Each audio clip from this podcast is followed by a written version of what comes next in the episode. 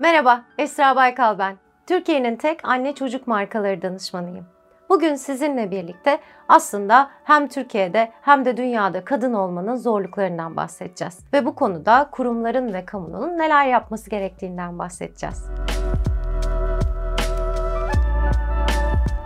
Biliyorsunuz dünyanın her yerinde kadın olarak doğmak belli etiketlerle doğmak demek oluyor. Aslında daha kendi benliğimizi araştırmaya ve keşfetmeye çalışırken bir yandan da kariyer yolculuğumuzu planlarken bu etiketlerden uzaklaşmaya çalışıyoruz. Biz genç kızlarla yaptığımız araştırmalarda bunu çok net görüyoruz.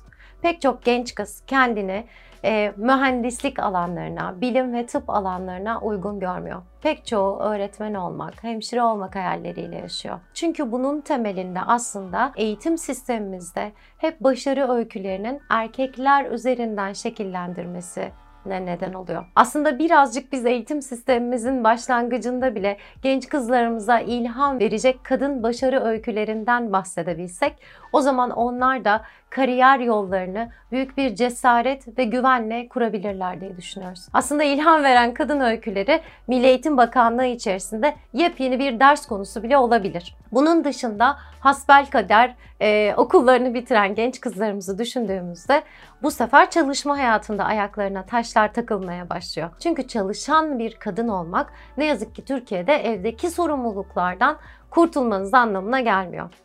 E, dişi kuş yuvayı yapar. İşte evi çekip çeviren kadındır bakış açısına geçtiğimizde ne yazık ki kadının sorumluluğu çalışma hayatı ile birlikte ikiye katlanıyor. Biz pandemide bunu çok net gördük. Pandemi döneminde çalışan kadınların stresi erkeklere oranla 3 kat daha fazla arttı. Yoğunlukları, stresleri daha fazla arttı ve hibrit çalışma sistemleriyle aslında bu düzenin çok da uzun bir süre değişmeyeceğini görüyoruz.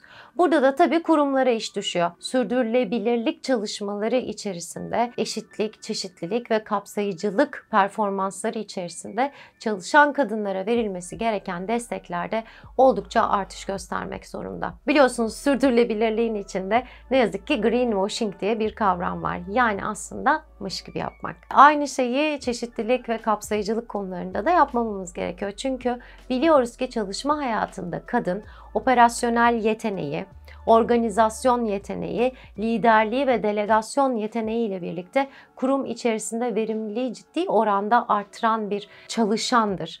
Dolayısıyla bizim çalışan kadının, çalışan annenin kurum içindeki verimliliğini artırabilmek için yapmamız gereken pek çok çalışma var. Aile ve Sosyal Politikalar Bakanlığı'nın 2023 hedefleri içerisinde de yer alan okul kreşleri, anaokulu anlaşmaları, işten ayrılan hamilelik iznine çıkan kadınların işe geri dönüş teşviklerinin artırılması bunların sadece bir kısmı olacak. Aynı şekilde geri dönelim genç kızlarımıza özellikle imalat sektöründe mavi yaka ve orta kademe e, imalatta çalışacak kız çocuk oranları oldukça düşük. Meslek liselerinin de burada çok önemli bir vurguyla ele alınması gerektiğini düşünüyorum. Çünkü meslek liseleri sadece Türkiye'nin itibarı ve e, memleket meselesi değildir. Aslında Türkiye'nin imalat sanayinin de gelişmesi için doğru bir mavi yaka verimliliğini ve kaynağını, insan kaynağını sağlayabileceğimiz önemli eğitim kurumlarıdır. Ticaret odalarından tutun da aslında sanayi birliklerinin meslek liselerinin kalkındırılması, itibarlı başarılarının yükseltilmesi ve daha fazla öğrencinin bu okulları tercih etmesi için özel adımlar atmaları gerektiğine inanıyorum. Bu sayede kız çocuklarımız kendilerine eril alanda dişil mücadele veriyor gibi hissetmeyecekler. Tam aksine kendilerinin de hakkı olduğunu ve bu alanda büyük başarılara imza attıklarına inançları yükselecektir. Yine devam edelim isterseniz. Çalışan kadını ele aldık. Çalışma hayatına girmek için ilhama ihtiyaç duyan genç kızlarımızdan bahsettik. Devam edelim başka neler var hayatta? Tabii ki Türkiye'nin ekonomisini güçlendirmek için daha fazla kadının iş hayatına girmesi gerekiyor. Bakın yine rakamlarla konuşacağım. Türkiye'nin gayri safi milli hasılası bugün %25 açığını kadınların yeterince ekonomiye katılmamasından kaynaklı kaybediyor. Bizim Türkiye'deki %70 kadınlarımız ne yazık ki evde. Evde verdikleri emekle hayatlarına devam ediyorlar ama bu emeğin ne yazık ki ekonomik bir karşılığı yok. Ve fakat dönüp baktığımızda aslında Türkiye'deki pek çok kadının ciddi bilezikleri var. Bunlar çok iyi satın almacılar. Bunlar üreticiler. Evde kendi kışlık er-, erzaklarını yapabiliyorlar. Bunlar üretim yapıyorlar. El işiyle büyük bir değer katıyorlar hayatlara.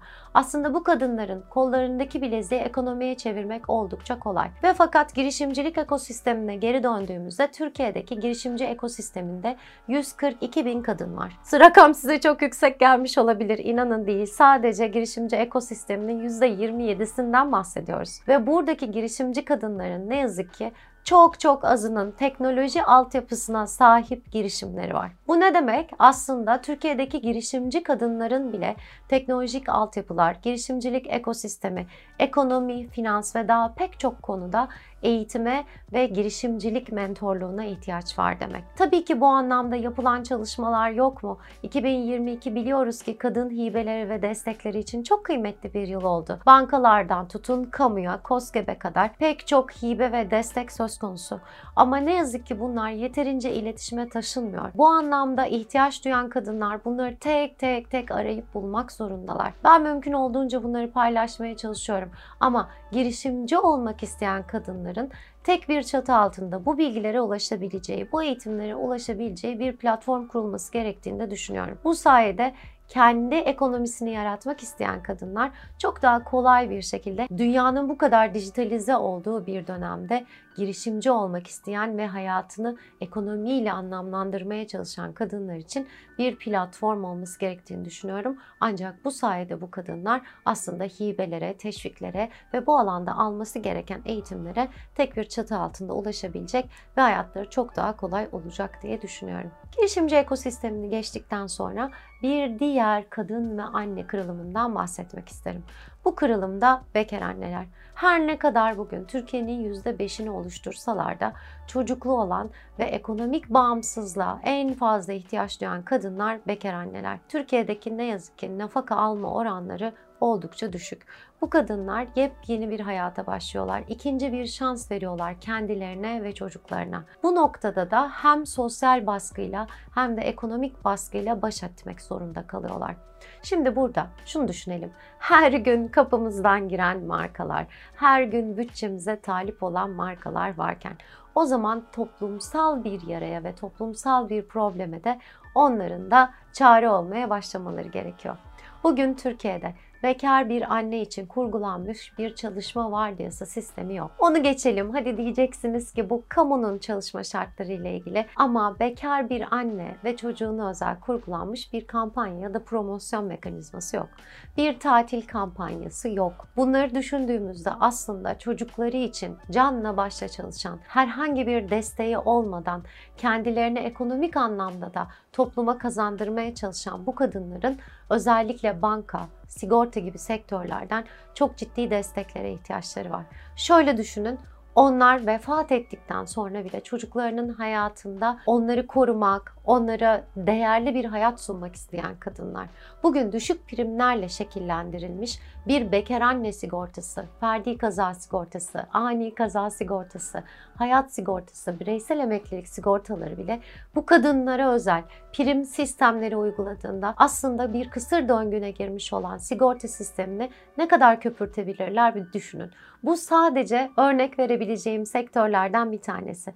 Ama dönüp turizme baktığımızda burada da çok büyük bir potansiyel görüyoruz. Okul, eğitim, bankacılık, gıda, perakende için bile bu kadınlar çok kıymetli. Çünkü onların hayatta kalma motivasyonu diğer annelerden çok daha yüksek. Çünkü ana sorumluluk üzerlerinde ve çocuklarıyla birlikte hayatta kalmaya çalışıyorlar. Hayat hayatta kalma içgüdüsü emin olun her şeyden daha kuvvetli bir mekanizmadır. Süngersi beyin size tehlikeyi gösterdiğinde çok daha hızlı aksiyon almaya başlarsınız. Konfor alanında değilsinizdir çünkü. Bu yüzden de bu kadınlara yapılacak yatırımın markalar için hem itibar hem de sadakat olarak geri döneceğine ben çok inanıyorum. Peki şimdi birazcık toparlayalım istiyorum.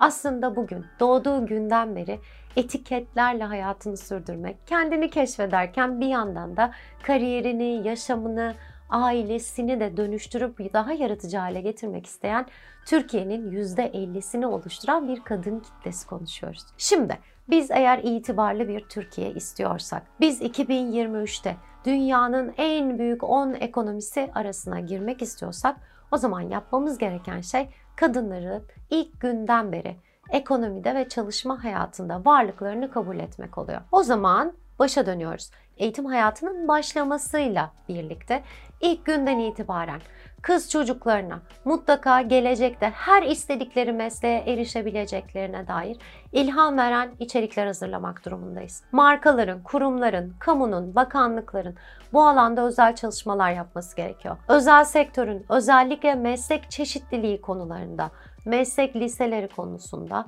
sorumluluk almaları gerekiyor. Çalışma hayatına döndüğümüzde kadının yaşam döngüsüne uygun çalışma şartları getirilmesi gerekiyor.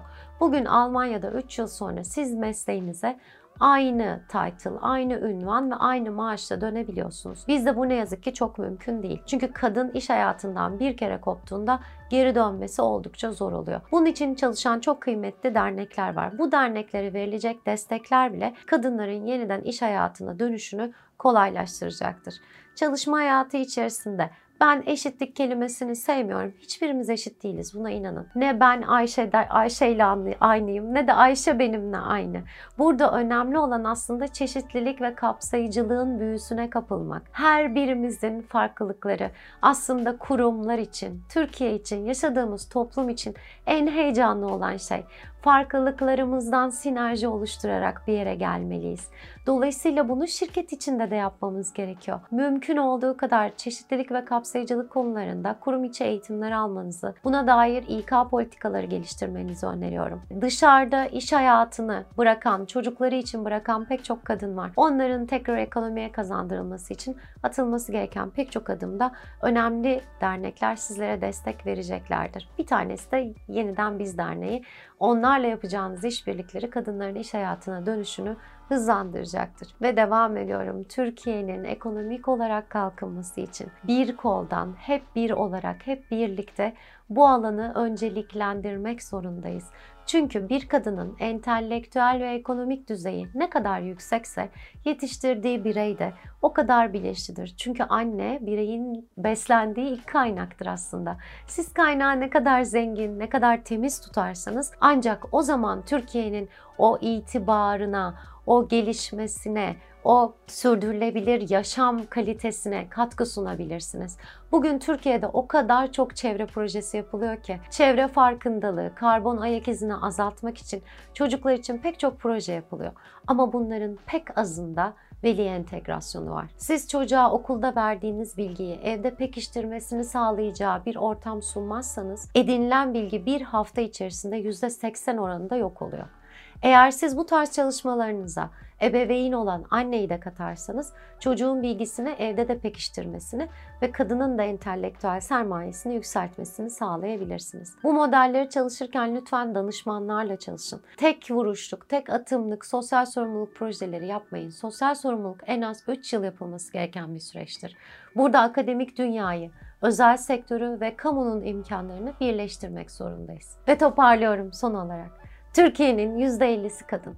Kalan yarısını da kadınlar yetiştiriyor. Tek kanadımızla yükselmeyi bekleyemeyiz. O yüzden bugünden itibaren anneler ve kadınlar için atılacak her bir adım yarının itibarlı, güçlü, kendi alanında, her alanda kuvvetli Türkiye'si için en önemli adım olacaktır. Gelin bunu hep birlikte yapalım. Teşekkür ederim.